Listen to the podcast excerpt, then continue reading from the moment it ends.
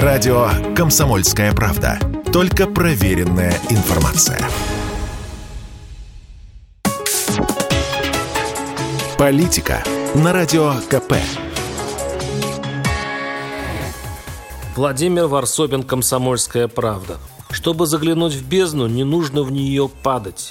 Достаточно осторожно держать за перила, полюбопытствовать, как там. Есть хорошая поговорка «от тюрьмы до отсумы не зарекайся», поэтому я иногда заглядываю в бездну, которая называется «Российский суд». Это происходит, когда я спрашиваю у краснодарского друга адвоката Алексея Иванова, как дела. Или в новостях узнаю, что еще натворил Иванов, благо он один из редких профи, способных на сенсации. Он добивался оправдательных приговоров, добивался увольнения судей, и каждый раз при рассказе об очередном деле я ловил себя на мысли «не дай бог оказаться в суде».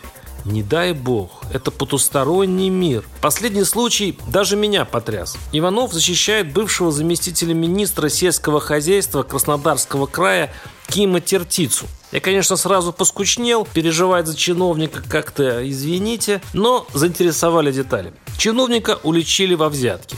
По версии обвинения, этот Тертица брал откаты за предоставление субсидий. По версии защиты, два подчиненных этого замминистра оказались замешаны в уголовном деле и им предложили выбор – сесть надолго или дать показания на начальника.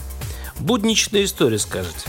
Но, как следует из материалов дела, эти двое зашли в кабинет Кима Тертицы и стали настойчиво предлагать какие-то документы. Но замминистра отказался. Затем в кабинете появились сотрудники правоохранительных органов, обыскали помещение, ничего не нашли.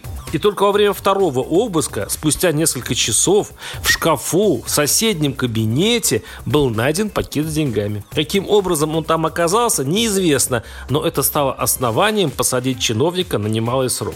То есть, если следствие решит посадить любого из нас, подкинув, к примеру, деньги, то у него есть даже право несколько раз обыскивать одно и то же место, пока деньги не найдутся.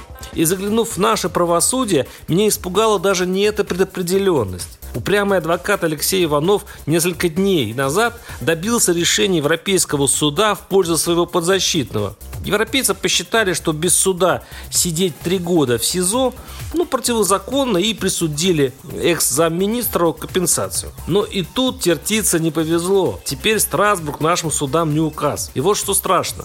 Исчезла последняя, пусть даже эфемерная возможность все-таки найти справедливость.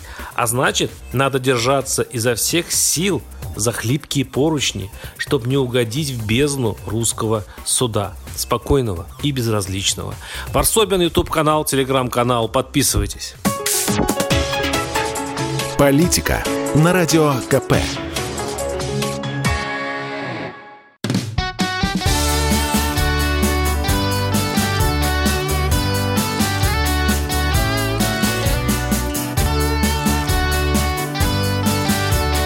Лето.